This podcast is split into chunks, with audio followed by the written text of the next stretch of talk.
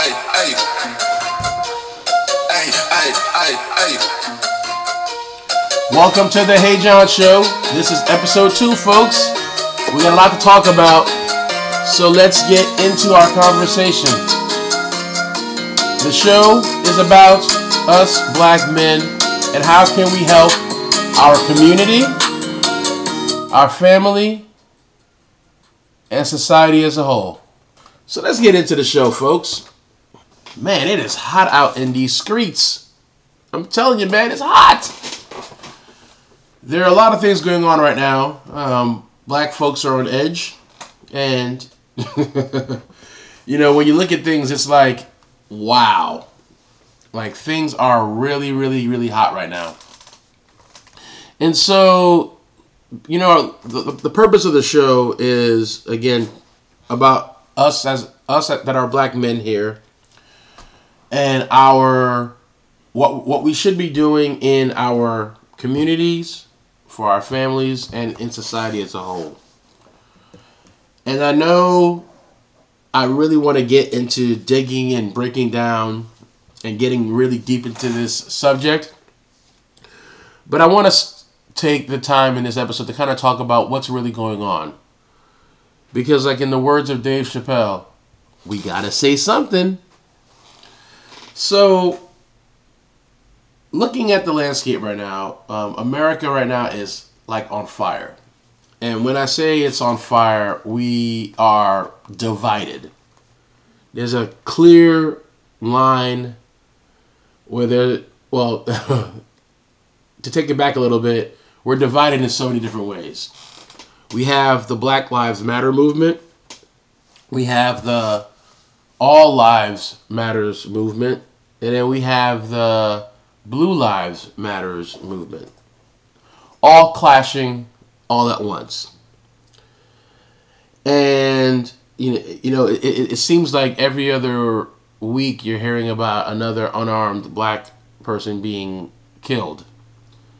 And then you hear cases about you know, young white males being shocked by tasers and chasing officers and hitting officers' cars, and they're getting arrested. Or even in Spalding County, um, about a week ago, there was a there was a shootout with an assailant, and the assailant, you know, ended up being arrested. Or taking it back even a couple years, you have a young white male who goes to a church, prays with eight people, murders murders them all, and is actually arrested. And you know the the question always is, well, if he was black and that was a white church, would he have made it out alive? More than likely, probably not. People may say, oh, well, color has nothing to do with it. Listen, color has a lot to do with it. Okay? Um, so let's let's dive in a little bit. Let's talk about it. So first thing I want to talk about is the police. And you know, I have my personal you know feelings about the police. And you know, a lot of people have a lot of different opinions about the police. But let's really talk about the police, all right? The the goal of the police is to serve and protect. Serve and protect. And what we're seeing all across the country in black communities is the police are serving. Let's not, you know, let's not say they're not. They are serving, but they're not protecting. They're not protecting the people that they swore to protect. And I get it. Being an officer is a hard job. But there are a lot of hard jobs that are out there. Being a firefighter is a hard job. Being a soldier, fighting for this country, is a hard job. There are people that risk their lives every day. And so we can't eh, we can't just sit there and excuse the behavior. We can't excuse the behavior because I'm pretty sure in other communities, the behavior that they're seeing that's happening in the black community, they wouldn't accept it. So why should black people accept the behavior that they're getting? that has to change, folks. It has to change. You know, I have friends who I grew up with, who I've known for years, who are police officers. And when I have conversations with them about, you know, like, I ask question, how would you have handled the situation? Many of them, in the conversations that I've had, don't mention shooting the individual. Many of them feel that using your gun is when there is an imminent threat. When you're in a situation where one of you is going to die, and you, the officer, are saying it's not going to be me.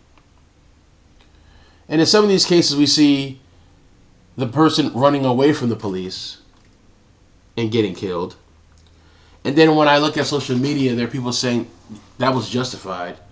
And I'm asking my question, I'm saying, okay, regardless of what happened, the person is running away and you shoot them. They're not running towards you, so where is the threat?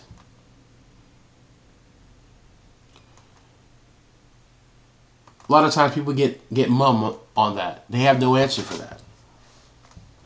And so, in looking at these issues and looking at these cases and things that, that happen, you know, you have to ask yourself the question How valuable is your life?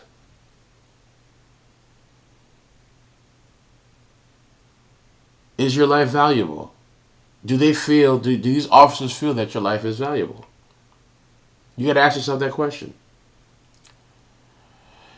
So, man, I'm telling you, man, we can go really, really, really, really deep on this. And, you know, I kind of just just like even talking about it right now, it, it, it, it sort of wears on you a little bit. Because, you know, you're seeing these cases day in, day out. New report here. Someone sends you a video here of this situation that doesn't have major, you know, major media coverage. And like it's like it's like an everyday occurrence. And the thing is, as a as a as a black man, it wears on you. It wears on you to the point where you're like, man, I should just stay home. I'm safer in these four walls of my home than going to the grocery store. You know, it just wears on you. And so, I kind of want to, you know, you know, we'll maybe in a later episode we'll dive deep into particular cases and things like that. Maybe we'll do that in a later episode. But the question that I ask, that I want to ask my listeners is, how do we fix it? And the thing is, we got to fix it because there is a problem. There is a legitimate problem, and we need to fix it. All right. Um, one of the most staggering numbers that I found um, in doing research, and I am a very proponent. I'm a big proponent in folks doing research. Um, I did research on police shootings with unarmed individuals as a whole, not only black, but as a whole. And one of the most staggering things I found is officers who go to trial are acquitted 99.5% of the time. Let that number sink in, folks. Officers who make it to trial are acquitted 99.5% of the time. Let that number sink in. Let that number sink in, folks. 99.5% of the time they're acquitted. So we, the United States, have built a system of unaccountability for these shootings. Because the police have the unions behind them, they have primetime lawyers. Prosecutors are like, well, if this guy was a civilian, we got a chance. But he's an officer. We don't have a chance on, on this ticket. Pro- prosecutors know going in that no matter how they structure this, they're going to get off. Because people feel that cops are superheroes. And you know, some of them are. Some of them are. But when these things continue to happen, it stains the group. It stains them all. And we got to fix it. I think one way we can fix the problem is stripping away some of the union protections. We have to do that as a start. We have to strip away a lot of some of the union protections that they have. We have to put a level of accountability. There has to be consequences because the consequences that we have now are not preventing these shootings from happening. So, being that they're not preventing them from happening, things need to be a little bit more drastic to to prevent these shootings from happening. Because it can't be the argument can't be I feared for my life when in the video we see the man running away from you. The per- the person's running away from you, you're not in fear of your life. They're running away from you. Get up, hop in the cop car. If it's two of you, one person stay back, the other hop in the cop car, call for backup. Let's corner this person and just arrest him. No need to shoot them. There's no need to shoot them. Shoot them for what? Especially if it's a misdemeanor crime. You don't need to die. So, whew, man, I'm telling you, that was that was heavy there, folks. I'm sorry, folks. That was heavy. But that's one way we could, again, begin to fix the issue is stripping away some protections. Put some things in place that are drastic. Because I think with that, that'll begin to make these folks think, say, whoa, I'm not going to have the police union protect me anymore.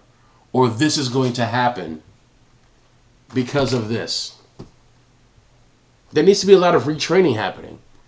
There needs to be accountability on the police departments themselves, especially officers that have complaints and have many of them or have been involved in severe things. They shouldn't be policing the streets. The complaint information should be accessible to the community. People should be able to go online and be able to pull. If they run into an officer, be able to pull and see if there are other complaints on the officer. This stuff needs to be available. Our tax dollars pay their salaries. Their records should be available for the community to, to look into. All right. We're done with that. That was, I'm telling you, man, it, it, it, it's very heavy to think to, it's very heavy to discuss. And maybe in a later episode, we'll take portions of it and break it down. But I want to switch gears here and talk about something more positive. And what I want to talk about more positive is what we as black men can do in our communities.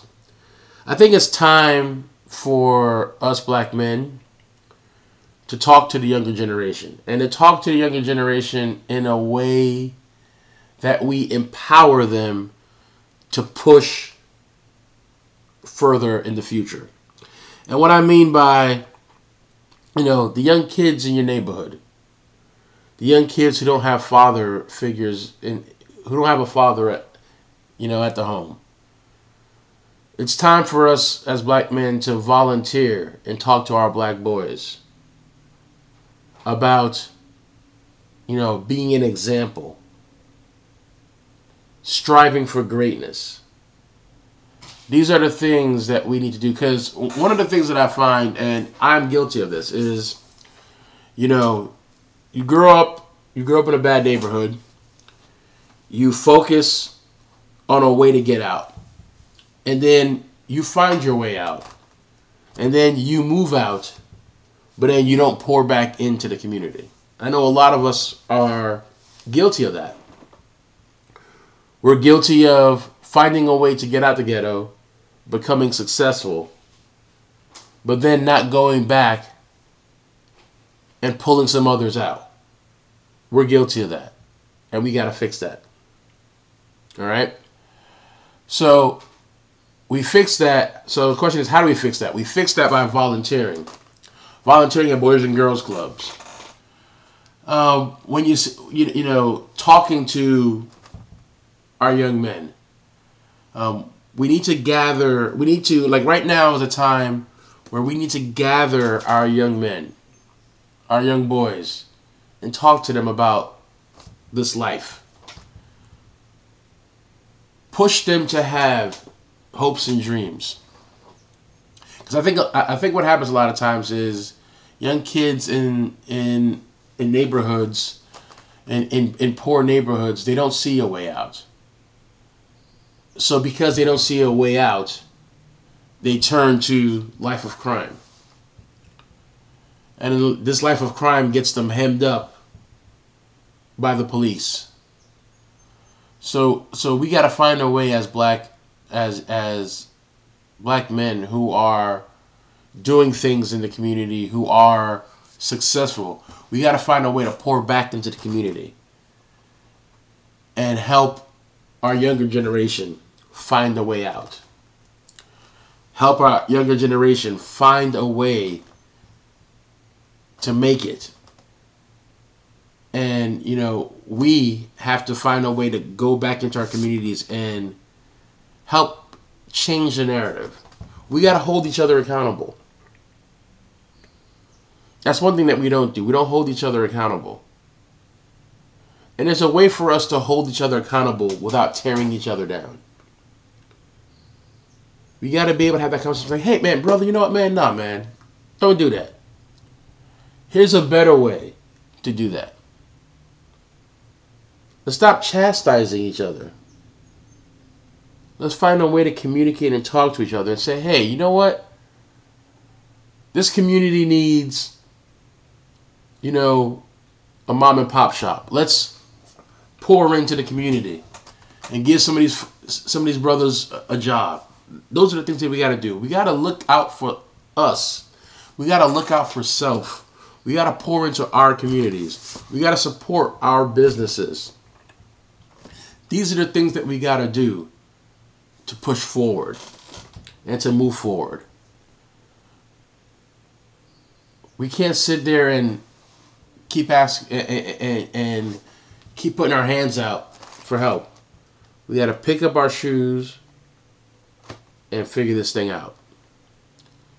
So that's all I wanted to say today. That's all I'm going to pour in to today's episode there's a lot more that we could, you know, dive into. But uh, next week, I want to kind of get back on track on what this podcast is about. So, again, feel free to email me at heyjon77 at gmail.com if you have a topic that you want discussed um, or any feedback on the show. But again, folks, we can do this. We can fix this. We've been fixing things for generations. We can do this, folks. To the next episode, I'm John Exum, and thank you for listening to the Hey John Show. Peace.